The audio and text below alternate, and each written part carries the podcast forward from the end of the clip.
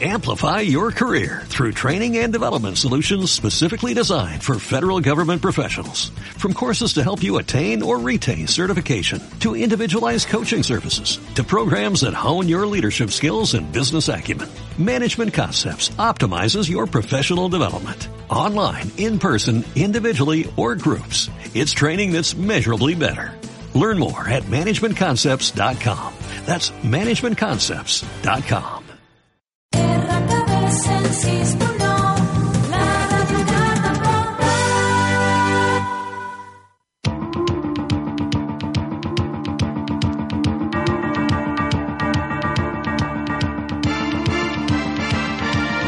¿Qué tal amigos? ¿Cómo están? Muy buenas tardes, sean todos bienvenidos. Les habla Ricardo Aparicio. Aquí iniciamos una nueva edición de Salud y Calidad de Vida. Ya saben, esa divulgación médico-sanitaria que nos encanta realizar pues durante unos, una, hora aproximadamente a través de el 106.9 de la FM, Radio Canal Barcelona. También la bienvenida a todas aquellas personas que cada vez son más, porque lo, vemos a través de, de Facebook, lo vemos a través de Instagram, que nos siguen en directo Tres y, tres y dos minutos. Las, Walter, muy buenos días. Nueve y dos minutos en la capital del mundo, en Nueva York. El doctor Arenson, que es uno de los colaboradores habituales también de, del programa. Los que nos seguirán luego a través de las redes sociales, cuando, por ejemplo, se enteren de lo que hoy vamos a hablar. Hoy vamos a hablar, si, si tiene usted problemas o conoce a alguien que tiene fibromialgia o tiene síndrome de fatiga crónica, Créame que este es el lugar, este es el lugar para, informarse, para entender, para saber, porque tenemos al presidente de la Sociedad Española de Fibromialgia y de Síndrome de Fatiga Crónica para hablarnos de, de este tema.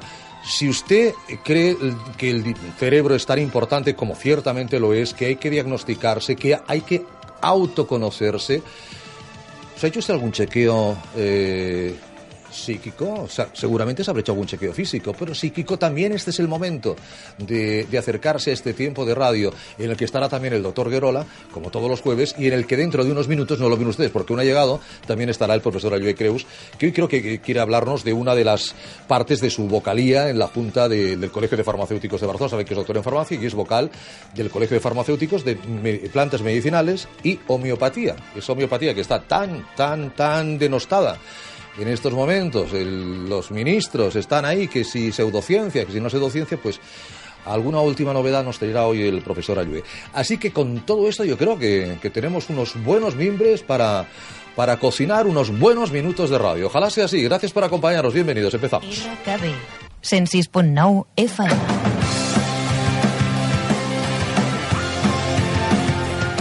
Señora Barte, buenas tardes. Empezamos por mí. Buenas tardes. Muy, bienvenida, Emma. Hola. me, ha, parecido, me ha parecido, no sé, interesante empezar con usted, con permiso de, del doctor Antonio Collado. Buenas tardes, doctor Collado. Buenas tardes, por eh, supuesto. Buenas tardes. Empezamos y seguimos absolutamente con, con todos ustedes, doctor Guerola. Buenas tardes. Buenas tardes, querido amigo. Ya sabe que el doctor Guerola es doctor en, en, en, medicina y cirugía, es angiólogo, es cirujano vascular, un gran experto en la divulgación de, del mundo de, del marcapasos pero también últimamente es un estudioso de la marihuana terapéutica y yo creo que hoy, y antes se lo comentaba ya el doctor Collado, el tema de la fibromialgia y la marihuana terapéutica, que creo que usted tiene algunos puntos interesantes de, de, conexión. Tengo alguna experiencia. Alguna experiencia en ello, con lo cual es importante. El doctor Collado es reumatólogo, es presidente de la Sociedad Española de Fibromialgia y Síndrome de Fatiga Crónica, es coordinador del Comité Científico de la Fundación FF de afectados tanto de fibromialgia como del síndrome de fatiga crónica, también responsable de la unidad de fibromialgia del Hospital Clínic de Barcelona. O sea que, bienvenido, doctor Collado como decía, cualquier persona que tenga este problema, pues eh, aquí tiene a, una, a, un, a un referente. Y la doctora Barte, psicóloga clínica y estudiosa del cerebro. ¿Podemos decirlo así? Estudiosa, bueno, estudiosa del cerebro, los estudiosos del cerebro, se lo dejaremos a los neurólogos, del comportamiento basado en el cerebro, de las neurociencias, del autoconocimiento, pero entendiendo su base neurobiológica, como si dijéramos. O sea, de qué manera podemos influir en nuestro cerebro. Pensamos que el cerebro nos domina, pero en realidad deberíamos de dominarlo nosotros, porque si no, al final las cosas simplemente sucederían. Si somos producto de, de solamente unos mecanismos neuroeléctricos, biológicos, y no podemos hacer nada para favorecer nuestra vida utilizando el vehículo que nos sostiene, pues estaríamos a merced de la casualidad, ¿no? Como si dijéramos. hay, una sociedad que se llama Arise eh, Culture and People, eh, tiene una unidad de psicodiagnóstico de la cual usted es responsable. Estamos creando la primera unidad de psicodiagnóstico. Ahora es pertenece al grupo Nexe, que es una consultoría que trata temas de consultoría, y hace unos años me ofrecieron llevar el psicodiagnóstico al mundo de las organizaciones y al mundo en general, porque como te comentaba antes, estamos acostumbrados a hacernos chequeos, a tomarnos la temperatura, a hacernos una analítica, a hacernos un chequeo, pero no lo hacemos de la psique. Y existe también una temperatura psicológica, como estoy hoy, existe una analítica psicológica, qué partes de tu personalidad se han ido desviando para que te aparten de tu esencia, y al final eso influye en tu toma de decisiones, incluso un chequeo, o sea, cuál es tu estructura de la personalidad, si las bases están bien cimentadas para que luego tú puedas tomar una vida más consciente y plena. Imagínate pues una persona que identificamos que tiene una mala gestión del cambio emocional, luego a lo mejor pues la pierde el trabajo o la deja un novio y se suicida. O sea, en este caso esta persona tiene un mal equilibrio de lo que son sus emociones. Y esto llevado a todo. Es decir, necesitamos una capacidad X de razonamiento, de control, de dominio. Es, cierto que somos uno, psique y soma, ¿no? Eh, Absoluto. Psique, soma y, y, algo más. Y emociones. emociones, y, alma, y esencia y tantas Usted decía bien pensamiento, emociones, decisiones. Sí. Pensamos, ¿eh? decimos, a ver, vamos a hacer un programa de radio. Nos emociona y, decidimos hacerlo. Exacto. Y, eso que y eso que estamos haciendo. Desde el momento en que lo hemos pensado al momento en que lo estamos ejecutando, ¿nos ha cambiado algo en nuestra, en nuestra psique? Bueno, de alguna manera sí, porque eso va ligado a toda una, a una mm, influencia de sustancias químicas. Yo puedo decir también, pienso, tengo un programa de radio, me entra el miedo y no vengo este programa ya no se hace. no le ha entrado ningún miedo, porque no, no, tendría por qué. Lo que sea, pero decir que es cierto que Primero viene el pensamiento y luego viene la emoción. Hay, gente que lo tiene, dice, uy, a la radio, ¿no? no, incluso puedes decir que o tartamudeo, o tiemblo, o estoy más menos presente, porque esto es el pensamiento que te ha llevado a una emoción, que te ha llevado a una acción. Hay mucha gente que tiene miedo a hablar en público. Eso, eso, está reconocido. no, desde luego. Bueno, se pone en estado de alerta. Nos hacemos un psicodiagnóstico. ¿Qué buscamos en ese psicodiagnóstico, señora Bartel? Buscamos lo mismo que encontraríamos en una analítica sea, por ejemplo, vamos a imaginar que viene una persona con, ansiedad. Pero claro, esa ansiedad que hay detrás de la ansiedad. Ah, es una ansiedad cognitiva, prevalece el pensamiento, es una ansiedad reactiva, prevalece la emoción, es una ansiedad puramente fisiológica, porque somos electricidad y esa electricidad va variando. O sea, evidentemente un cerebro que funciona a 38 hercios es diferente a un cerebro que funciona a 12. ¿No? Incluso ahora que hablamos tanto del mindfulness, lo que pretende es estar en el ahora, no pues ondas no, no, tengo ni idea a la, velocidad que va mi cerebro, ¿a cuántos hercios va? Podríamos, incluso observándote, podríamos decir, este hombre funciona por encima de 30. ¿Y eso es bueno o malo? Bueno, es excitación, es alerta, es bueno si necesitamos un estado de alerta ah, y puede ser perjudicial cuando necesitamos un estado relajado. Ahora lo necesito. ¿Necesitas la alerta? Hombre, yo creo que estamos ante, ante un público, estamos en un tipo de radio. Pues ahí será estupendo. Estamos en un momento creativo, ¿no? Porque estamos, estamos creando cada momento que... Nada está mal y nada está bien. Eh, Pero de hecho, es, lo que acabas de decir es, ¿qué velocidad es la adecuada? No me lo había preguntado nunca, ¿no? Pues, ahora si pusiéramos ahí electrodos, y, podríamos... ¿Y cuál es la adecuada? Depende de la situación. Si tuviera que estar realmente en una situación de lucha y de huida, a lo mejor convendría que estuviera a 35 o a partir de 30. Pero si quiero estar en un proceso meditativo, pues a lo mejor tendría que bajar por debajo de 6. de hecho, mi formación en Psychoneuroimmunology, estoy formada en el Instituto Oncológico de Los Ángeles, iba hacia eso, a relajar un cerebro, porque se sabe que un cerebro relajado potencia las natural killers, o sea, potencia el sistema inmunológico.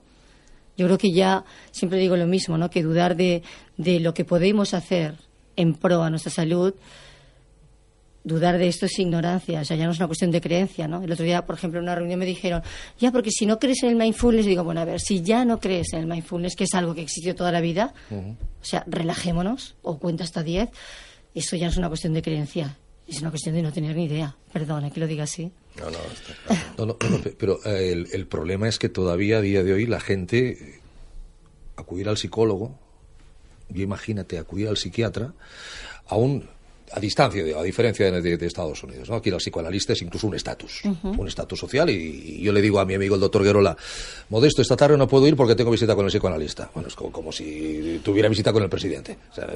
aquí, en cambio, todavía hay gente que no se atreve. O sea, Cada vez menos, imagínese, Emma, si la gente está enterándose de lo que es el mindfulness. es un ejemplo porque no dan, de moda, dan de moda.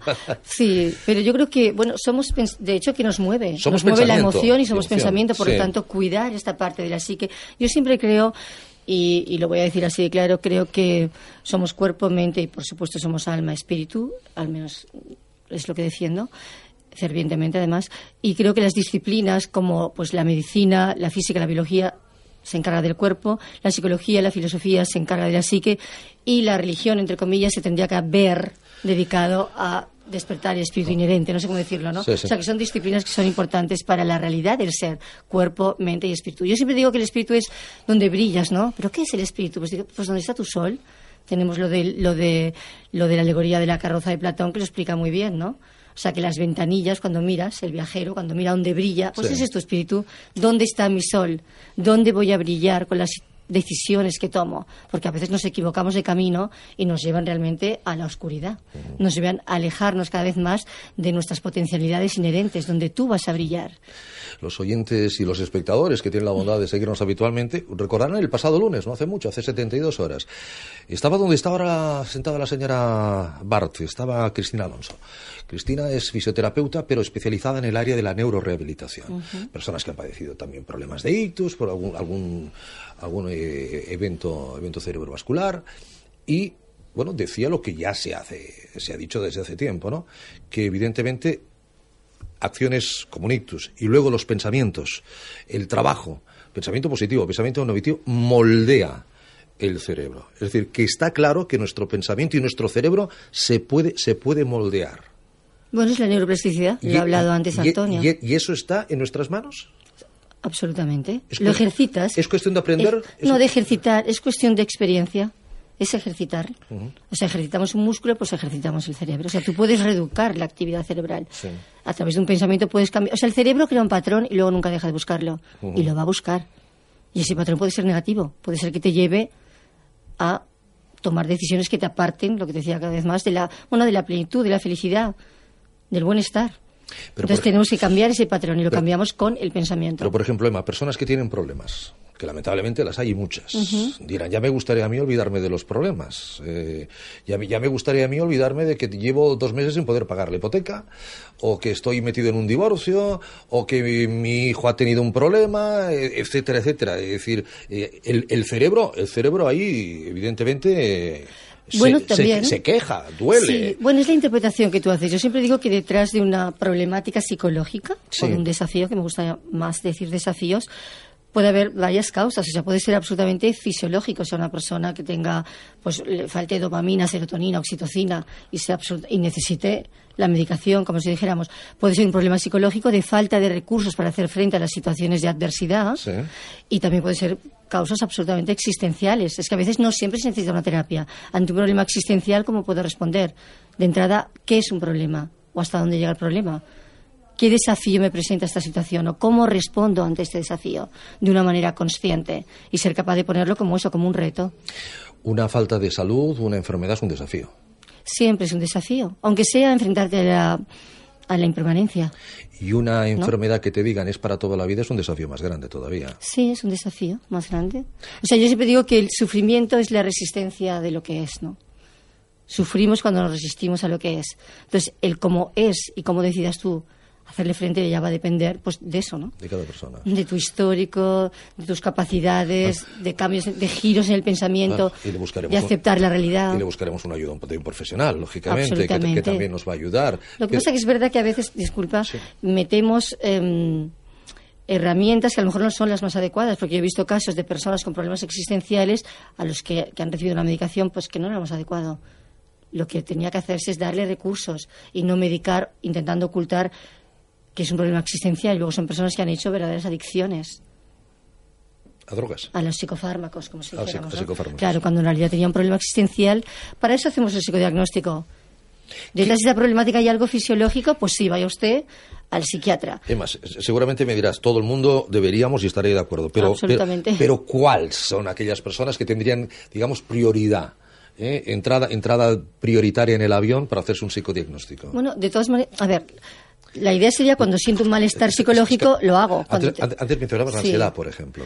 Vamos al médico cuando, cuando sentimos algo, un malestar, una sintomatología, cogemos y llamamos. Pues lo mismo cuando el malestar es psicológico, voy. Evidentemente, eh, si las personas se diagnosticaran más, muchas cosas no ocurrirían. No es una cuestión de propaganda, es una cuestión de realidad. Si sé qué parte de mí me está debilitando, porque pueden, puede que no ocurra nada. Imagínate, ¿no? Pues el otro día veíamos una persona con una capacidad de liderazgo 10, pero con aprensión y miedos 10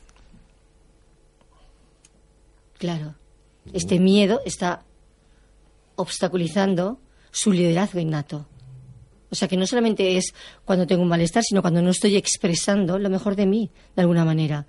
Y de hecho, en gente joven, intentar ver cómo estás y qué partes están debilitadas, porque si luego en el futuro pasa algo y eso no estaba bien cerrado, es como una casa, ¿no? Que tiene que estar bien. La personalidad es como. Son tus cimientos. si están bien cimentados, ante los tsunamis de la vida los toleraremos bien. Pero si no, se desmoronará el techo, la puerta o se derrumbará como los tres cerditos, ¿no? Mm, pero hay que saber si la tienes de papel, ¿no? De, ladrillos o. Luego vendrá una cosita así. de la tercera, ¿no? Claro, vendrá de, de, hojas, ¿no? De hojas. ¿Qué piensa, doctor Garola?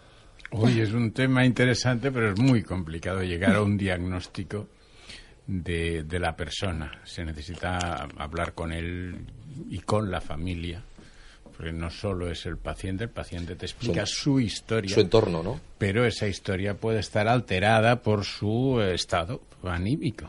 Entonces, eh, es, es, un trabajo arduo, es un trabajo que puede llevar horas de, de reuniones, de charlas, hablando con uno y con otro y si se llega a ese diagnóstico, efectivamente es el punto de partida para la mejora psicológica de esa persona, naturalmente. Porque llegado a ese diagnóstico, un psicodiagnóstico, tenemos el diagnóstico, ¿qué herramientas luego utilizamos? Utilizamos como diagnóstico, utilizamos eh, desde luego batería de test considerados los mejores del mundo, como si dijéramos que están totalmente pues, validados, que nos dan una serie de datos. Evidentemente luego esos datos los, los, los confrontamos con con la persona, con los familiares, depende de la situación. Y ahí hacemos luego, construimos el plan, pero partimos de unas bases cuantificables.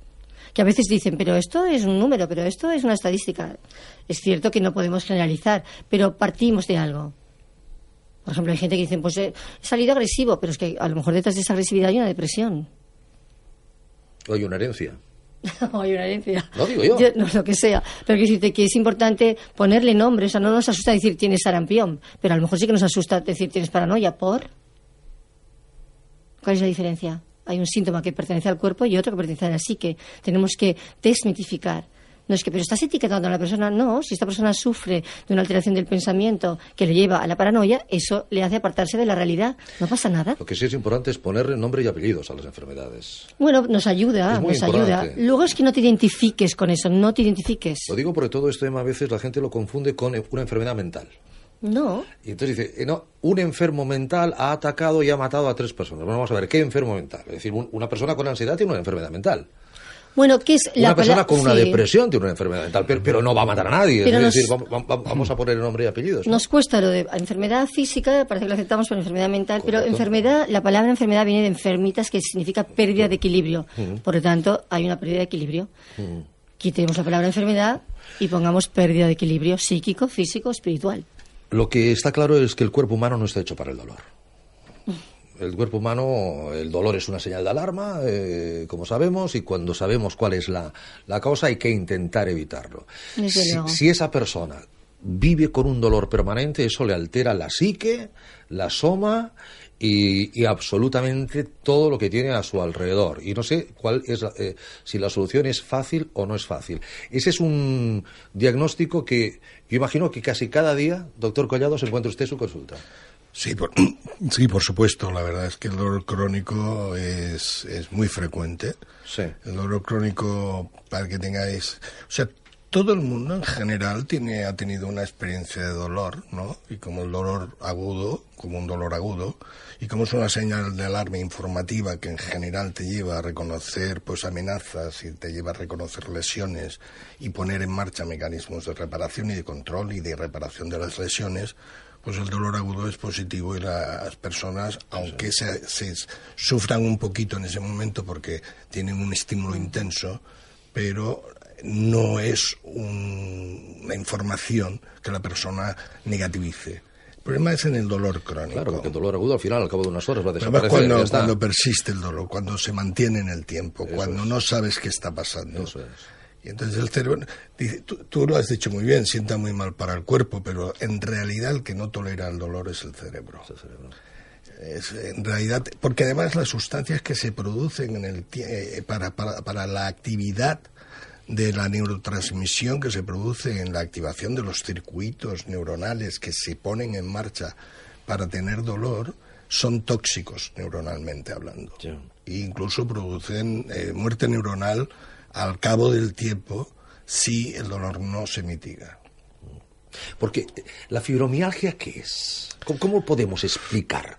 Eh, el, que lo- el que la padece y el entorno del que la padece ya lo sabe, ¿no? Pero el que, el que dice, no, eh, oye, es que me empieza a doler por el brazo y luego por la pierna y, y al final me duele todo. ¿Qué es la fibromialgia realmente, doctor Collado? Actualmente, después de estos últimos 18 años de investigaciones intensas a nivel internacional y especialmente por las aportaciones que están haciendo las nuevas tecnologías, hemos hablado de la neuroimagen para medir, que, que, que, que ayudará mucho a los psicólogos a ver cómo se establecen los circuitos basales de, que se están creando cada día en nuestro organismo, en nuestro cerebro. Eh, la nueva tecnología, las neuroimágenes, las resonancias, los specs, las diferentes tecnologías que no están, son, no están al abasto de hacer cada día, porque estamos hablando de, de, de analizar función, no de analizar forma, han puesto claramente de manifiesto que eh, la fibromialgia es una neuroinflamación que afecta tanto a las fibras periféricas, a las fibras del dolor que recorren nuestro cuerpo, como a las estructuras cerebrales donde estas fibras se organizan precisamente para producir dolor, pero también para desencadenar aquellas reacciones automáticas que, la persona tiene que tener para resolver el problema. En este caso, lo que está indicando que el dolor, el dolor que es resolver aquello que está poniendo en marcha el dolor. Por tanto, eh, sabemos cada día hay más evidencia y evidenci- evidencias objetivas de que hay una neuroinflamación. Hay, diferen- diferentes estadios de fibromialgia, porque yo he llegado a oír que hay personas que no pueden soportar Sí. ni, ni, ni el- ni que les toque la sábana de la cama. Es decir, es decir, eso ya le- les provoca un disconfort y, y- y un dolor tremendo. Imagino que no a todo el mundo le pasará igual, don Antonio. Hay diferentes, muy variable, porque la fibromialgia estamos hablando de una prevalencia de 3-4 personas de cada 100 personas de la población general. por Tres, tanto- tres, cuatro por ciento. de la población general, por tanto estamos hablando de una frecuencia bastante elevada. Hay claramente variabilidad entre unos casos y otros, de tal manera que unas personas están menos afectadas y otras muy francamente afectadas. Y tiene la característica, la fibromialgia, de tener dolor que llamamos especialmente de carácter neuropático, un dolor que se produce simplemente porque, como hemos dicho, se afectan las fibras del dolor, es como una neuropatía. Bueno, eso hay una neuropatía de fibra pequeña, de fibra fina, de fibra C, de algunos subtipos de la fibra C, que ponen en marcha claramente mecanismos de actividad de estas fibras con estímulos que normalmente no en, las personas sanas normalmente no se ponen. Y el roce de la sábana produce dolor, produce ardor, produce quemazón, produce pinchazos, produce calambres, produce hormigueos. Fíjese usted, presidente de la Sociedad Española de Fibromialgia y Síndrome de Fatiga Crónica, 3-4% de la población sufre, sufre fibromialgia. Esta es una enfermedad que usted acaba de mencionar a los 18 años. Yo creo que hace 20 años nadie hablaba de la fibromialgia. Incluso eh, hay personas que tuvieron que ir a muchos psicólogos, o tuvieron que ir a muchos psiquiatras, tuvieron que ir a muchos médicos porque era la famosa frase de usted no tiene nada. Porque no se sabía diagnosticar. Y esa persona estaba sufriendo, pero no, habría una, no había una analítica, no, no había una radiografía donde el dolor, ¿no? ¿Cómo, se, cómo se mide el dolor? Eh, ahí, está el umbral del dolor de, de cada uno. Es decir, había una infradiagnosticación, un, infradiagnóstico, perdón, de, de- de la fibromialgia tremendo. Y yo, pero ahora me da la sensación, corríjame si me equivoco, doctor Collado, de que ahora todo es fibromialgia. O casi todo es fibromialgia. Me duele aquí, fibromialgia. Me duele allá, fibromialgia. Como presidente de la Sociedad Española, me gustaría que nos lo Sí, aclarara. sí, sí. O Que nos dé su opinión. No, no, está claro. Eh, históricamente la fibromialgia ya hay escritos que antiguamente describen cuadros muy parecidos a lo que denominamos fibromialgia y es en los últimos 20 años que los, diríamos, los profesionales sanitarios, los científicos, nos hemos puesto de acuerdo en tener un consenso para homogeneizar qué personas tienen unos síntomas que son parecidos y una situación clínica que es parecida y que probablemente no es todo, probablemente lo mismo, pero que tiene unos criterios homogéneos que en este momento la OMS eh, aceptó como enfermedad y que los criterios pues homogeneizan al 80% de los pacientes. Es cierto, lo importante de, esta enfermedad y fundamentalmente no es que históricamente ha sido despreciada, sino que actualmente sigue teniendo una, un mal prestigio entre muchos profesionales. pero yo creo que más que despreciada era desconocida. O desconocida, justamente, porque eh, como, como, bien has dicho, el dolor es invisible, ¿no? No tenemos un método objetivo de, de, medirlo de forma fácil y rutinaria, ¿no? Aunque ahora ya tenemos tecnología para hacerlo en las investigaciones, pero no una prueba que se pueda hacer a todo el mundo, con lo cual eso trae muchísimos problemas, porque sobre todo la consecuencia del dolor, porque estamos hablando de una enfermedad que produce dolor y produce altos niveles de dolor, incluso más altos que pacientes con enfermedades malignas como el cáncer o, como otras personas, sino que además produce muy frecuentemente una alteración de la función, de la actividad, de una limitación importante. Y eso hace que al no tener métodos objetivos, marcadores biológicos, pues se haya e incluso dificultad en el conocimiento y en el tratamiento, se haya de alguna manera al principio no diagnosticado. Pero la segunda parte de tu comentario, es decir, ahora estamos diagnosticando más. Ahora casi todo, sí.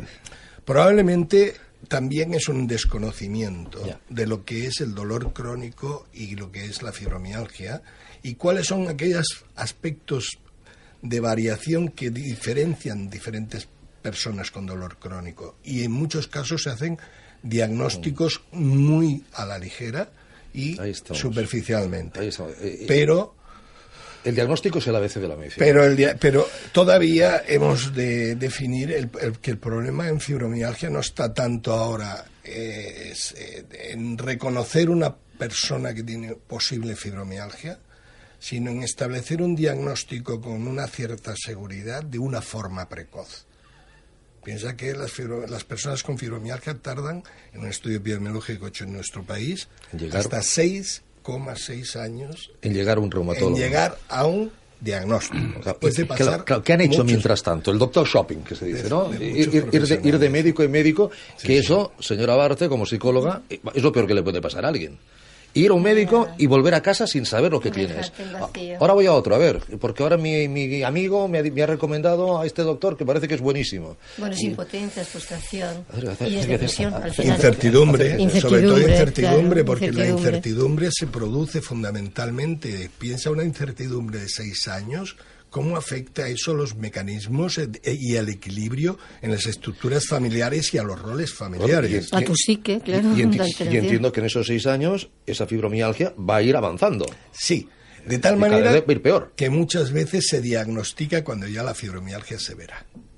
Eso es muy frecuente recordarán muchas personas, eh, sobre todo las que nos ven desde eh, el área de Cataluña, que Manuela de Madre, cuando era alcaldesa de Santa Coloma, dejó el cargo justamente porque le fue, le fue diagnosticado una fibromialgia y ahí yo creo que fue el primer caso mediático en el que la gente a gran, a gran nivel oyó hablar de la fibromialgia. Que llevaba 15 años con dolor o 20 años con dolor, o sea, no estamos hablando pero de no, pero, no pero no estaba diagnosticada de eso. Exacto, exacto. No estaba diagnosticada de eso. Profesor Ayuey, muy buenas tardes. Muy buenas tardes. doctor en farmacia, abogado del Colegio de Farmacéuticos de Barcelona, bueno, también eh, eh, profesor de la Universidad Autónoma de Barcelona de Fisiología Vegetal, experto en homeopatía, en plantas, en plantas medicinales. ¿Las plantas medicinales pueden ayudarnos para, aliviar estos dolores crónicos y generalizados? Sí, tenemos unas cuantas plantas que interfieren en diferentes niveles de los neurotransmisores. Y eso ya es una parte importante de la mejora de la fibromialgia y de otros procesos, ¿no? Pero todo lo que sean problemas, digamos, de orden neurogénico, hay diversas plantas que tienen unos buenos estudios para aliviar y mejorar. Evidentemente no se trata en ningún caso de curar, yo creo que eso tampoco lejos de esta posibilidad, pero sí que tenemos buenas soluciones para mejorar la calidad de vida de estas personas, que claro, los que tienen fibromialgia son gente que está muy fastidiada, la verdad, se ha dicho. Esto se llama salud y calidad de vida, porque efectivamente la esperanza que tienen estas personas es una enfermedad crónica. Eh, ¿qué- qué- cuál, cuál es la, la expectativa que pueden tener?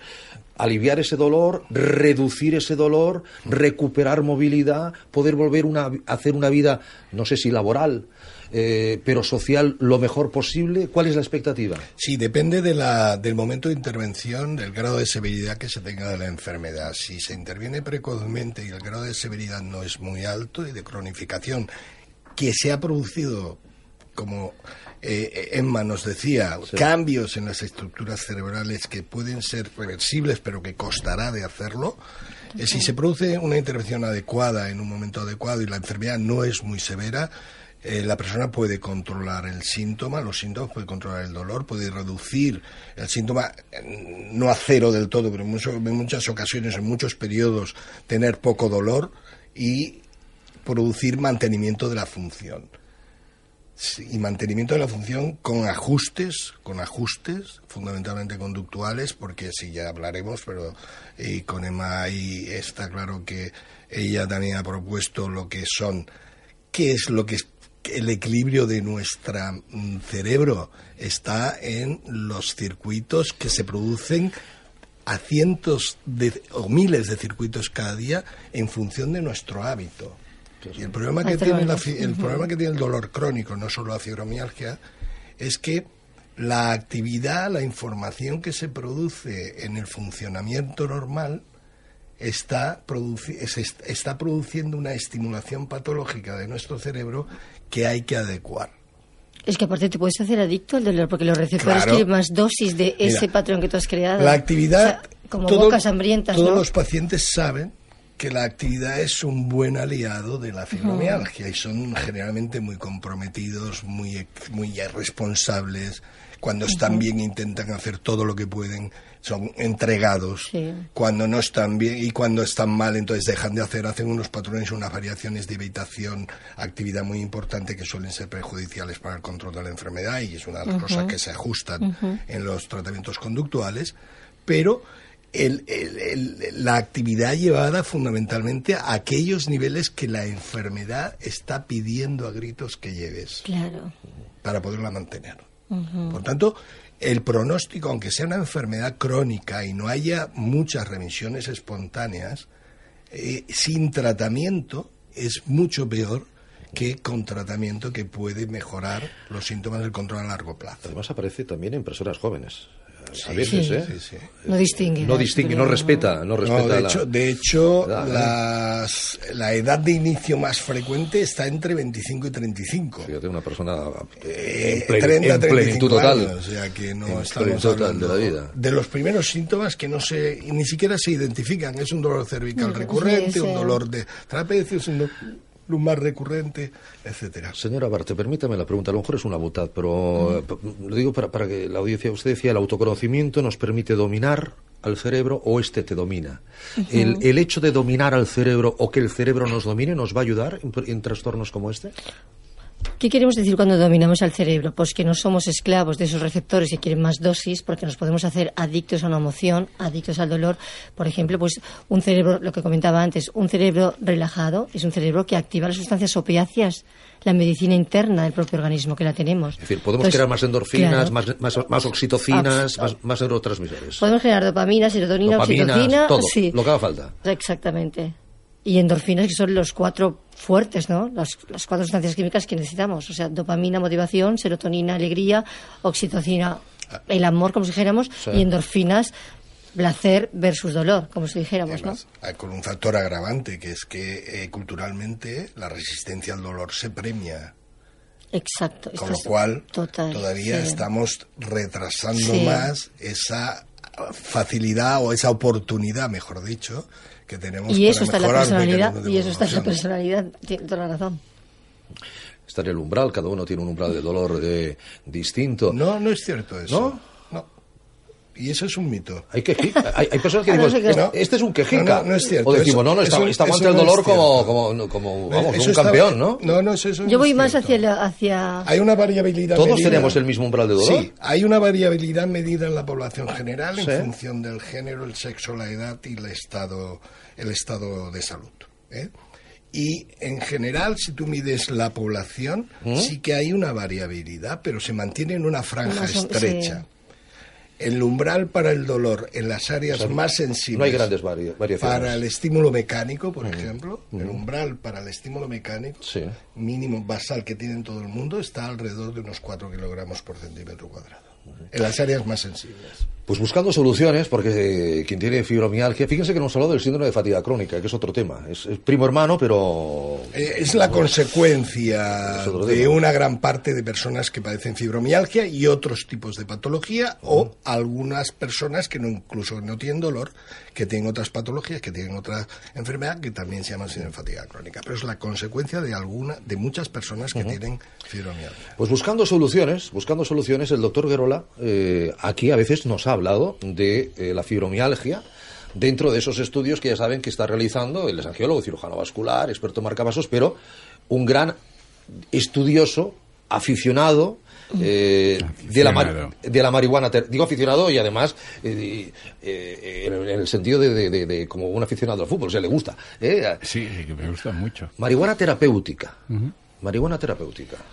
Bueno, resumiendo un poquito, primero, primero Sí. estoy totalmente de acuerdo con el diagnóstico que has hecho de, de qué es la fibromialgia. Eso está O sea, muy bien, ya. estoy totalmente de acuerdo.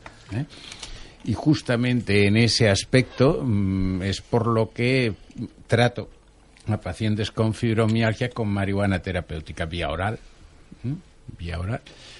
Y no tengo suficientes pacientes como para obtener estadísticas significativas. Puedo hablar a partir de, de casos. ¿eh?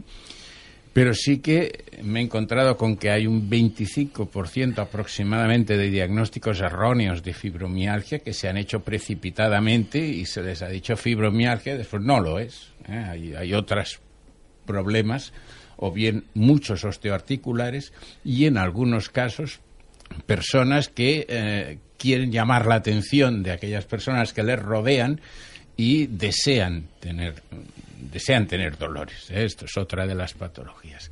Pero en un 75% de los casos lo tienen. Y los resultados son excelentes con la marihuana. ¿eh? Excelentes. Tratamos los dos aspectos. Uno, la inflamación, porque la marihuana es un antiinflamatorio. Y tratamos otro aspecto, que es la depresión de esa persona, ese dolor crónico a la persona, como además normalmente no la escuchan, no le hacen caso, va entrando en un estado de depresión, de decaimiento, que agrava el, el problema de dolor. ¿eh? Es cierto que debemos tener el mismo umbral de dolor, pero también es cierto que cuando estamos con un buen humor, ese dolor se sobrelleva mucho mejor que cuando estamos deprimidos. ¿eh? Entonces tocamos tanto la depresión con el tetrahidrocannabinol como el, e- el efecto antiinflamatorio. Y ah, tengo cosas que me gustaría que me contestaras. Tengo cuatro pacientes que al cabo de un par de años, por motivos personales, han dejado de tomar marihuana. Esas personas estaban totalmente asintomáticas de su fibromialgia. Y curiosamente, llevamos ya meses que los sigo llamando y no han recaído. Yo por eso estoy a favor Sí. de que es un proceso inflamatorio porque Lu- Luego, se puede curar. luego recordaré la metáfora del enchufe que me dijo usted la semana pasada cuando le dije que estábamos eh, eh, a punto de cerrar la, la charla Bueno, hoy con el, con el doctor Collado. Lo dije más coloquialmente, No, no, lo- pero no, lo- venía... lo- lo dijo fuera de antena. Claro, Sí, pero Lo dijo fuera de antena. te lo dije de forma más coloquial, Sí, lo sí, ha sí, sí, expresado sí. de una forma más científica. Correcto. ¿eh? Muy bien. Don Antonio. Sí, no, ojalá fuera el, eh, la marihuana una solución para la mayor parte de los pacientes con fibromialgia. Sin duda, sin duda, eh, tenemos, estamos persiguiendo las causas de las plantas naturales que se han utilizado para el dolor, ¿no? De los elementos más naturales, el más importante y autorizado ha sido el opio y, por tanto, la morfina. Y, en segundo lugar, la marihuana, que desde mucho, muy antiguo se ha utilizado para el dolor, la marihuana.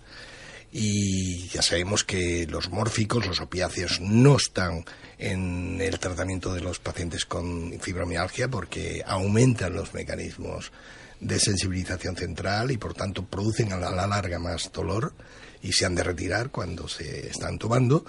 Y el cannabis es, una, es un elemento farmacológico muy interesante porque tiene eh, diferencias con los opioides.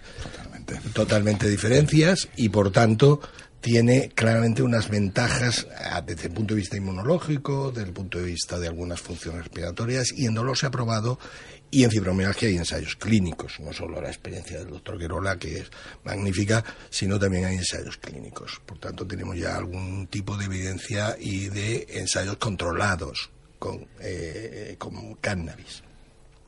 Y en los ensayos controlados que hay, fundamentalmente la, la, la administración de, eh, de cannabis, ¿no? No de marihuana, sino de cannabis, es diferente. a, mí, marihuana no me gusta. ¿eh? Claro, de cannabis. sobre todo el, esto terapéutico también, ¿eh? mejora fundamentalmente el, el, sueño, mejora el descanso nocturno, es lo que más mejora en los pacientes con fibromialgia. Que es mucho ya, ¿eh? Que es bastante. Que es mucho ya, ¿eh? Y mejora hace unas mejoras del dolor de forma leve o moderada. Pero hay unas diferencias con respecto a los controles. Por tanto, sí que se comprueba que el cannabis tiene un cierto efecto. De hecho, es una vía de investigación que a nosotros nos interesó hace, hace unos años y en estos últimos años con el doctor Rafael Maldonado, que es un referente internacional en la farmacología que debes conocer, ¿no? Porque, porque es, mundialmente conocido por sus investigaciones en, en el cannabis y en el dolor, fundamentalmente. Eh, medimos niveles plasmáticos de los diferentes endocannabinoides que hay ahora y los receptores tanto en expresión génica como los receptores a nivel de, pacientes y controles. Y desafortunadamente no hemos visto unas diferencias que nos impliquen y probablemente la investigación del cannabis y el dolor o el cannabis y la fibromialgia en relación con el tratamiento del dolor esté en buscar aquel receptor que sea más selectivo, que pueda producir más efecto sobre los mecanismos cannabinoides, sobre los mecanismos de dolor y no tanto una sustancia que hace un efecto tan general y que puede ser positivo para muchos pacientes, para algunos pacientes. Déjeme que reparta juego, doctor Collado, para entrar un poquito más en, en, materia. Profesora Lluvia. No, yo estoy, aprendiendo y escucho. Eh, pues, pues, la señora Barti ha, tomado buenas notas. Solo, quería decir aquello de que, fijaros que estamos hablando de plantas, o sea, los, protagonistas son las plantas y lo que nos falta es conocerlas y utilizarlas bien. Yo, por, deformación profesional, pues el farmacéutico no puede evitarlo, eh, siempre me gusta que sepamos de qué hablamos, ¿no? Cuando uno ve los estudios con, con cannabis, eh, cuando uno mira lo que se está utilizando, no está realmente especificado. Es una cosa que nos pasa mucho en el tema de las plantas. ¿vale? No sabemos qué estamos utilizando. Nosotros en el Congreso de Infarma hicimos una, mesa redonda, el Colegio de Farmacéuticos lleva hace 14 años ya en su página ya puso toda una información sobre el uso del cannabis, porque consideramos que podía ser interesante para la población saber las cuatro cosas importantes, ¿no? Pero en el Congreso hicimos una mesa redonda, ¿vale? En el cual unas cosas que salió más espectaculares es que los productos que están tomando los pacientes actualmente, el 46% está contaminado con metales pesados y pesticidas, ah, porque no hay ningún control. Puede ser. ¿Vale? Y el 80% no está controlado. O sea, no sabemos cuánto cannabidiol, y digo uno, para no hablar de los otros que hay, ni cuánto THC realmente hay. Entonces, claro, en una planta como el cannabis, en el que una cosa es el cannabidiol y otra son el tetrahidrocannabinol, el, el, THC, que son mecanismos de acción diferentes, los receptores son diferentes. Los CB1 y los CB2 son distintos. Entonces, claro, estamos hablando de una cosa muy compleja que si de entrada lo que estamos utilizando no lo tenemos bien caracterizado, los resultados nos dan sorpresas. Pueden ser variables. Y eso nos pasa muchísimo con las plantas. Claro, en, el, en, el, opio, en el papaver, no nos pasa porque es tan eficaz y tenemos ya receptores opioides y toda la familia también colocada que se puede hacer. Pero el cannabis aún nos falta mucho por saber en este sentido. Yo siempre esto siempre lo he apoyado. ¿eh? Entonces yo el, el cannabis que yo prescribo es un cannabis que ha pasado por, digámoslo, energy control y me han dicho si hay metales pesados, evidentemente no los hay, si no, no los prescribiría. ¿Y qué porcentaje de THC y CBD tiene esa planta en concreto? Que recordemos que son los dos componentes esa- más importantes del cannabis. Lo digo por- para la audiencia, que no se nos pierda con, Y- con- y- con- con lenguaje médico. Y esa cosecha, ¿eh? porque esa misma planta en otra cosecha por distintas circunstancias puede tener porcentajes distintos. Sí. Entonces procuro, yo no prescribo tantos miligramos de, de cannabis, sino tantos miligramos de THC, tetrahidrocannabinol, y tantos miligramos de CBD. Aquí también la, la- la- la- la relación, la proporción relativa entre uno y otro también marca de estudios Yo diferentes. eh, ya te comenté que Pero- pero habíamos eso- encontrado que en mi caso la, la mejor relación es un ratio 3-4-1. Y como la población general, la utilización de las vías son muy inadecuadas, evidentemente. Ya, Fumar, ya, ya, pues, no, no, no. Nosotros de tampoco. está- estamos, Estamos trabajando todavía- para está- conseguir claro, la utilización del de cannabis que terapéutico no con productos controlados, de manera que el médico cuando lo prescriba y el consumidor cuando lo consuma sepa lo que está tomando. Pero fumado nunca, ¿eh? No sé. Ya, ya, ya, No, pero lo digo para, la audiencia, que es normalmente No, no, claro. Yo todo creo el mundo que se habla de este tema. Iba a decir, hace rato que la audiencia no escucha Emma. Señora Yo sí cuando oigo la palabra marihuana o cannabis, a no ser que sea uso terapéutico y medicinal. ¿Qué es de lo que estamos hablando?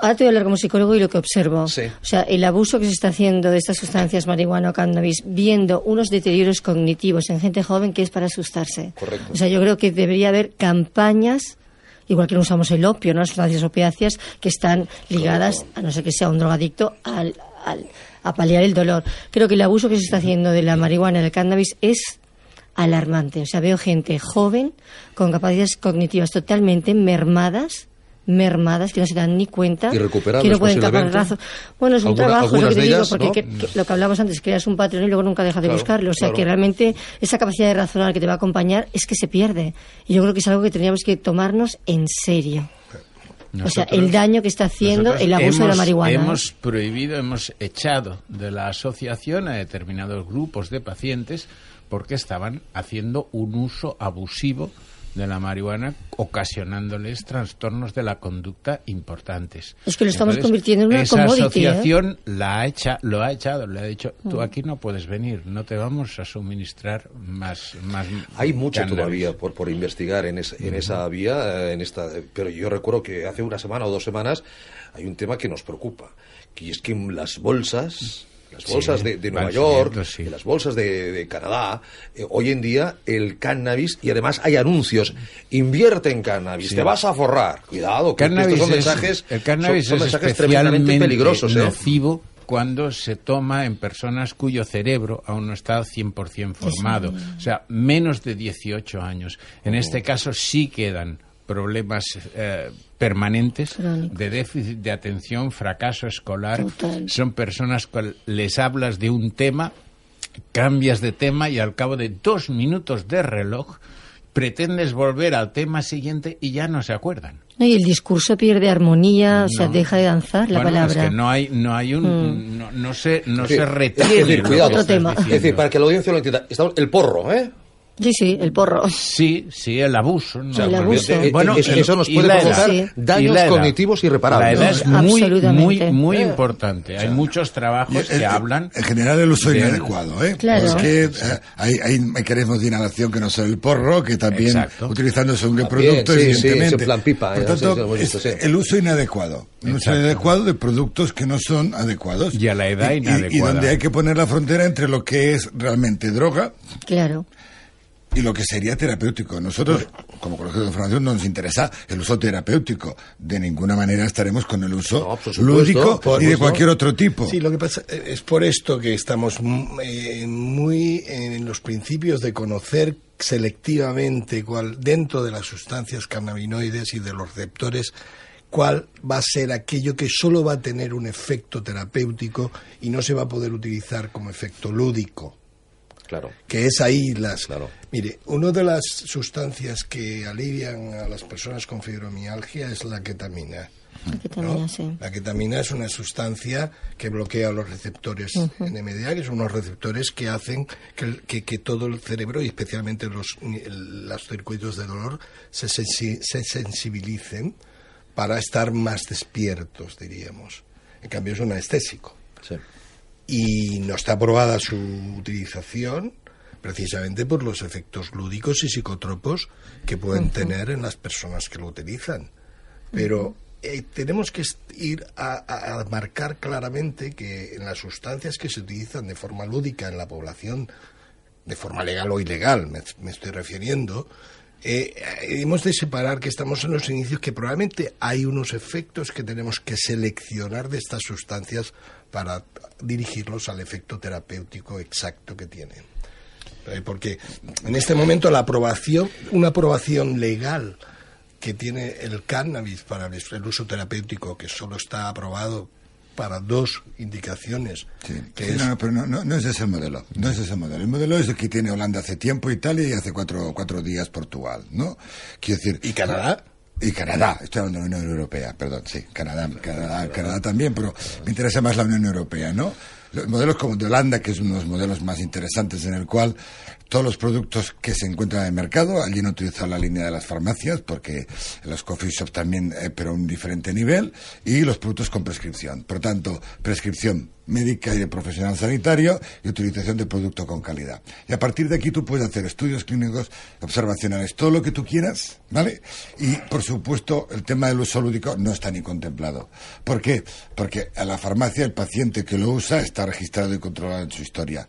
No, sí, yo no me Y por tanto, al uso lúdico por eso digo, todo a través de la vía terapéutica. No, no, no. Ahí está. No me refería a eso. Yo me refería desde el punto de vista químico Claro. que eh, hemos de separar para poder justo. obtener beneficios exclusivamente Tú- tú- terapéuticos. tú en Holanda entonces, tienes- tienes entonces diferentes Emma estaría mucho, me- probablemente no tendría, es probable que no tuviera esos efectos cognitivos sobre las memorias a largo plazo si consiguiéramos un efecto mucho más selectivo Claro. sobre el circuito del dolor o sobre el receptor adecuado. A, a dosis terapéuticas, yo no he tenido ningún paciente con trastornos eh, significativos de la conducta. Ninguno. A dosis terapéuticas. ¿eh? Estamos hablando de muy pocos, 0,5 miligramos de THC por kilogramo de peso. Estamos hablando de dosis muy necesitamos los estudios bajas. completos, pero el problema es que los estudios que hemos hecho están hechos con, con lo que es un medicamento que está en toda Europa y en España también, ¿vale? Y son esos, que es una proporción específica entre los, los dos principios activos. Eso, en- cuando nosotros hablamos de plantas, ya sabemos que cuando vamos a ser tan puros, tan puros, y vamos a hablar de principios activos que ya está situado en un nivel como si fuera un medicamento de síntesis, las cosas cambian mucho. O sea, lo que no puede ser es que una planta que tiene diferentes 140 y pico de sustancias, eh, quieras saberlo todo desde el principio, tienes que empezar a, a irla centrando y tenerla controlada y hacer los estudios con, por ejemplo, desde Holanda, que tienes diferentes proporciones entre THC y cannabidiol.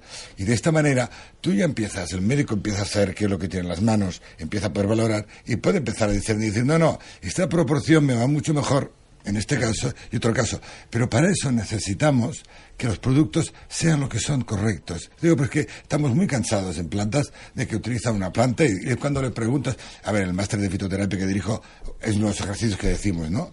Búsqueme cuatro productos y dígame si son lo mismo. No, ninguna parte está tan claro y entonces no sabes tú cuando recetas hoy esto y esto, si es lo mismo o no. Si no lo sabemos, todo lo que tú sepas, toda tu observación, o un estudio clínico que sea, que hay muchos, dicen, no, oiga, si es que usted ha utilizado un extracto que no está ni estandarizado. Dígame usted, como mínimo CBD y THC, como mínimo. Claro. ¿Las sociedades médicas están abiertas, están receptivas a, a estas opciones, a estas posibilidades de extraer esas ventajas terapéuticas del cannabis o- o, sociedades o- o- cienti- o de, cualquier cualquier otro avance? ¿eh? Las sociedades científicas son siempre abiertas a la investigación y a la demostración de que las cosas son, son funcionan a las Pero, personas. pero el proceso es largo. El proceso es largo. Hasta, hasta que llega el, el- el doctor No, no, Antonio si Collado hay- y receta. No, no, si hay, un ejemplo, ensayo, ¿no? si hay un ensayo clínico que demuestra claramente y tiene efectos y el equilibrio entre los beneficios y los efectos adversos sí, muestran claramente, las sociedades científicas lo defienden de la forma brutal, porque los científicos son científicos, no, no, no, no tienen creencias eh, eh, en mitos que lesionen No, no. los hechos científicos. El cannabis tiene su posición y no es la, indica- la indicación en fibromialgia, si hablábamos de fibromialgia, le sirve a algunas personas para eh, dormir mejor, para mitigar durante algunos tiempos algo de dolor, pero no es una sustancia que estuviera en este momento en primera línea de tratamiento. Y por eso nosotros hemos, eh, eh, en la unidad hemos tratado más de 4.000 personas y, y, y, to- y todas ellas de gran severidad y sabemos cómo funciona el cannabis porque lo han utilizado y nosotros hemos permitido, aunque sin indicación legal, algunas personas que utilicen el cannabis de forma eh, analgésica porque les funciona. No, no, no, no. Pero no, es evidente que- que Eh, no Aquí voy con lo que decía el profesor Ayue. ¿eh? Las personas Ah, Actualmente. que se autotratan con, con cannabis no saben lo que toman. Ya, claro, claro. Con lo claro, cual, claro. no, no podemos No, pero estoy hablando- los efectos de. No estoy hablando de las personas que se autotratan, estoy hablando de los ensayos clínicos. Sí, sí. No estoy hablando de personas, estoy hablando de ensayos clínicos controlados. Y por tanto, de su situación. Y las guías clínicas europeas y americanas que hay en este momento, actuales para el tratamiento de la fibromialgia, no incluyen de momento, porque todavía no hay una evidencia muy importante esto- de que esto- tengamos esto- selectivamente. esto ahora- ahora va a cambiar. Otra cosa es que tengamos estudios que hagan Ahora, que esto- alguna sustancia, como el cannabis, que más selectivamente vaya sobre un receptor diferente. ¿Por qué va a cambiar? Porque hay dinero para investigar. Claro, el problema siempre es el mismo. Es poderoso caballero. A ver, señor. eh, ¿quién, quién invierte en un producto genérico como es una planta? Nadie. Si Nadie. es genérico, no. ¿Vale? En el momento en que ese genérico puede convertirse en un producto que tú incluso patentes la composición, ¿vale? Y además, como sabemos, hay aquí el dinero de las tabacaleras, por ejemplo. Ahí habrá dinero y tendremos estudios clínicos porque les interesará a esa empresa. Y ahora, curiosamente, las industrias tabaqueras probablemente nos aporten algo positivo, en este caso para el cannabis, porque habrá dinero para hacer los estudios. Dios- eh, como decía mi mamá, que en el cielo está esto, que Dios te oiga, porque si hay algo que la fibromialgia ha sufrido, especialmente en los últimos cinco años, es un déficit tan brutal sobre investigación y de recursos para investigación que está muy desequilibrada con respecto a otras enfermedades que son con men- que tienen menos impacto y menos sufrimiento. ¿Eh? Que yo- que- ¿con, qué, ¿Con qué trato la fibromialgia? Uf, no tengo nada que... Porque yo, que yo tenía aquí apuntado esperanza en la- si, si la gente puede tener esperanza en la investigación. Eh, yo creo que eh, la- la- eh, to- todo el mundo se mueve con esto, sí lo hacemos los que estamos presentes en esta audiencia, no solo en esta mesa, sino en esta Sí, sí, audiencia. sí, sí. Si somos capaces de convencer de una u otra manera que muchísimas personas se quedan discapacitadas, que pierden su trabajo, que el coste de las personas que tienen fibromialgia es 12.000 euros al año, cada año de por vida, un coste que supera claramente muchísimas enfermedades, que además es una enfermedad que le, claramente ligada al género, que es de la mujer y que probablemente eso también tiene una connotación importante en haberla tratado o aceptado o reconocido mejor, fundamentalmente. Y si somos capaces de convencer a, a nuestros políticos y a la industria, sobre todo, de que hay que invertir en fibromialgia y hay que invertir en el tratamiento del dolor, con plantas, con medicación o con lo que sea. Yo soy farmacéutico, a mí me Eh, eso, cualquier cosa, ¿eh? eso es, Eh, es un ver, reto que no me nosotros limito a tenemos por plantear. delante. Un 3-4% de la población es una cantidad suficientemente importante como para haya- que haya gente interesada en invertir en ello. Sí, señor. Sí, Porque señor. es una cantidad de gente a tratar Sí, señor. Eh, y además crónicamente. Si Emma midiera el sufrimiento que sabe medirlo, de ese 3 o 4%, te diría yo que sería muy visible. Desde luego. Ah, El, el problema, el problema con este tipo de enfermedades siempre es lo mismo, ¿no? Eh, cuando uno desarrolla un, un fármaco, siempre necesita un modelo de trabajo, en el sentido de reconocer un receptor, de reconocer una vía específica, ¿no? Entonces, cuando tú tienes, como es el caso, que es una red, que no es realmente una situación específica, sino es de porque hay diferentes niveles y diferentes situaciones en las cuales está desalterada ¿no? el equilibrio, Eso es muy difícil de atacar con un medicamento sintético. Porque, por definición, y eso te, lo dicen farmacéutico, dices, yo tengo esto, inhibe esto y me hace esto. O sea, si yo tengo un inhibidor de la COX, será que será un antiinflamatorio. Fantástico. ¿Vale? A la que tengo una red, ¿no? Ya una, una, lo que se llama hoy en día una, biología de sistemas, la cosa se complica muchísimo.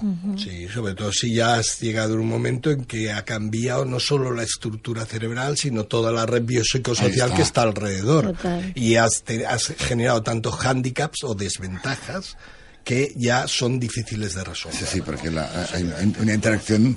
Vamos a, vamos a resumir y a bajar un poquito a la tierra también, eh, porque la, la, conversación yo creo que era inevitable. Se ha, elevado el tono médico, a nivel médico farmacéutico, pero bueno, creo que todos nos, nos hemos entendido. Pero para resumir, eh, señora Barte, Emma Barte, el psicodiagnóstico es necesario para que nos conozcamos mejor y para que dominemos mejor nuestro cerebro. Absolutamente. De hecho, hablando del control del dolor, o sea, no existe ninguna sustancia que no podamos autogenerar. De alguna manera. O sea que estamos utilizando cosas externas que ya existen en nuestro interior y podemos potenciar. Es decir, que a lo mejor lo que yo decía antes de que hay umbrales distintos del dolor, eh, puede ser que haya personas que dominen mejor o que sepan eh, crearse esos neurotransmisores mejor que otras. Despertar mecanismos de autocuración que están ¿Eh? aquí inherentes en nosotros. Ahí también tendríamos que investigar. Vamos a pedir. Y sobre, todo la, la, Vamos a pedir recursos. La, modelación del cerebro, como, como decíamos. Doctor, eh, doctor Collado, eh, mm, bajando a nivel de tierra, ¿la persona con fibromialgia tiene esperanzas? Sí, sí, yo creo que hay dos mensajes básicos que, que se tienen que eh, lanzar y que mantener. Hay dos cosas. Hemos primero, Hemos cambiado la investigación de los últimos 15 años, la, mm, un paso muy importante que es la visibilidad física de que la enfermedad es una enfermedad física, de que no es una enfermedad psicológica, que es una enfermedad física. Que, duele de verdad. Que duele de verdad. Y esto es, una, es un avance importante y, por tanto, las investigaciones que van a venir en los próximos años, esperemos que sean más deprisa que lentas, también van a poder encontrar un biomarcador eso eh, lo tenemos también, que es nuestro objetivo en todo el mundo. Pero también hay otro mensaje fundamental y es que y yo pido a que las personas que nos escuchan, que tienen dolor, que no se resistan al dolor, que lo valoren, que lo diagnostiquen, que lo traten adecuadamente y contra más precoz mejor, porque es la única manera o una de las mejores maneras de poder eh, lograr que el futuro sea mejor. Porque antes, de, antes, de tener ese biomarcador, hoy en día el acierto en el diagnóstico es, muy eficaz. Eh, a ver, el diagnóstico es clínico, por tanto se necesita de la habilidad del profesional para hacerlo y diferenciar lo que es el dolor crónico. No un cuestionario solo no identifica la fibromialgia. Ese, ese test de fibromialgia que va por ahí no, existe. No existe, ¿eh? Claro. Subjetivo. Modesto? Totalmente de acuerdo. Es una exploración física, aparte de naturalmente hablar con el paciente y hacer una historia, pero es muy importante, es básica la exploración física y saber hacerla. ¿Eh? Si no, nos podemos ir a muchos falsos, falsos positivos. Ah, es cierto, hay que buscar, hay que hacer ensayos, hay que hacer trabajos, evidentemente, es cierto que cuestan dinero, por eso es difícil hacerlos. Y en mi pobre experiencia de, los pacientes que puedo yo recolectar a título personal y en, esta asociación, pues la marihuana es una buena opción para el tratamiento administrada terapéuticamente a dosis adecuadas y que no provoca ningún efecto secundario en, en, las personas. ¿Sabe lo que pasa, doctor Guerola? Que a diferencia de hace unos años, ahora estos programas quedan grabados. Quedan grabados y quedan subidos a las redes sociales y a las webs y quedan permanentes. Perfecto. Y quedan permanentes. Y un día diremos, oiga, el 2 de mayo del 2019 Aquí planteamos este tema y hoy estamos en el 2029, ojalá estemos todos tan, tan bien, tan guapos y tan estupendos y, y, ahí estaremos así. ¿eh? Espero, que no tardemos tanto. ¿eh? ¿Qué quiere decir, don Antonio? ¿Que estaremos peor? no, con más experiencia. Eso, eso seguro, pero que ya habrán puesto dinero, quienes hayan tenido que poner el dinero, y ya habrá habido pues, pues unos, unos ensayos clínicos serios. Siento, profesora Lluve, que no hemos hablado de homeopatía. Bueno, hay tiempo. ¿Quiere, dar, quiere dar algún titular? Lo digo por si hay alguna última... No, no. Con, con los ministerios hay alguna última... Con los ministerios mejor que no demos titulares. ¿Eh? Lo siento. Eh, no, no. eh, básicamente estamos esperando que la Agencia del Medicamento ya dé solución a los primeros expedientes de regulación, de adecuación que se pusieron en marcha en su momento Sí. y que definitivamente haga su trabajo, que es declararlo de medicamento como es la normativa europea Sí. y que los profesionales médicos que lo utilizan lo puedan prescribir con toda tranquilidad, los farmacéuticos lo podamos dispensar y los usuarios puedan utilizarlos. Y, y eso, como tú ya sabes, lejos de toda la discusión científica, de evidencia científica, que cualquier otro día podemos hacer, aunque yo no soy el más experto, pero sí que como farmacéutico y en este caso como vocal de homeopatía, me interesa que tengamos medicamentos homeopáticos que utilicen los médicos y los farmacéuticos y que no dejemos que sean utilizados por otros profesionales que lo único que hacen es estropear la medicina y la farmacia. Parece que la señora Barte está de acuerdo. Voy haciendo, voy diciendo Sí, sí. sí, por eso, claro, por- por- sí. por- usted sintiendo, o sea... Sí, sí, asiento, Yo, asiento. te- yo tengo una recomendación, cuando los ministerios estén constituidos. Bueno, vale, la sí. verdad es que como es la agencia del medicamento, esta, esta es independiente del ministerio. Ah, muy bien. Por tanto, está trabajando tranquilamente. Sí, cuando, sí, pero- cuando la investigación baje a la tierra. Sí, pero los ministerios seguirán estando en el mismo color y seguirán estando en la misma línea. Bueno, pero Tendremos la o no la astronautas, la no lo sé. La Unión No lo Europea, sé, la pero, Unión, la Unión ¿eh? Europea ya dio un aviso a la, a la ministra diciéndole que hiciera ¿Sí? el favor. Sí, porque la Un- Unión Europea simplemente un, dijo, un tirón, "Oiga, un tirón de orejas. 27, 27 países de la Unión Europea utilizan medicamentos homeopáticos. Nadie, nadie ha pedido jamás que dejen de ser Porque medicamentos, ¿vale? Eh, por tanto, estamos muy sorprendidos que usted nos lo pida. Además, usted que no ha cumplido.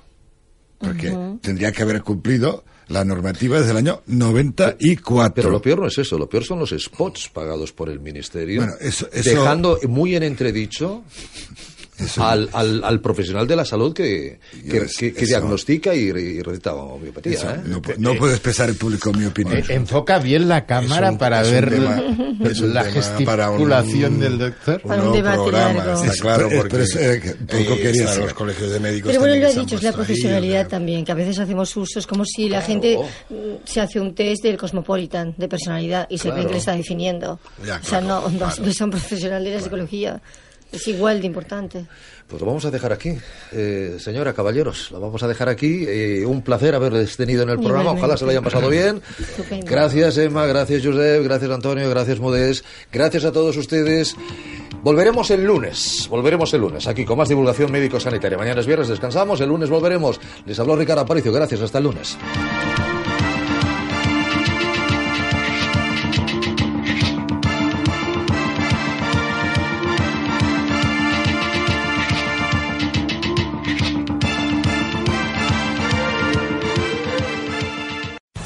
Amplify your career through training and development solutions specifically designed for federal government professionals. From courses to help you attain or retain certification, to individualized coaching services, to programs that hone your leadership skills and business acumen, Management Concepts optimizes your professional development. Online, in person, individually, or groups, it's training that's measurably better. Learn more at managementconcepts.com. That's managementconcepts.com.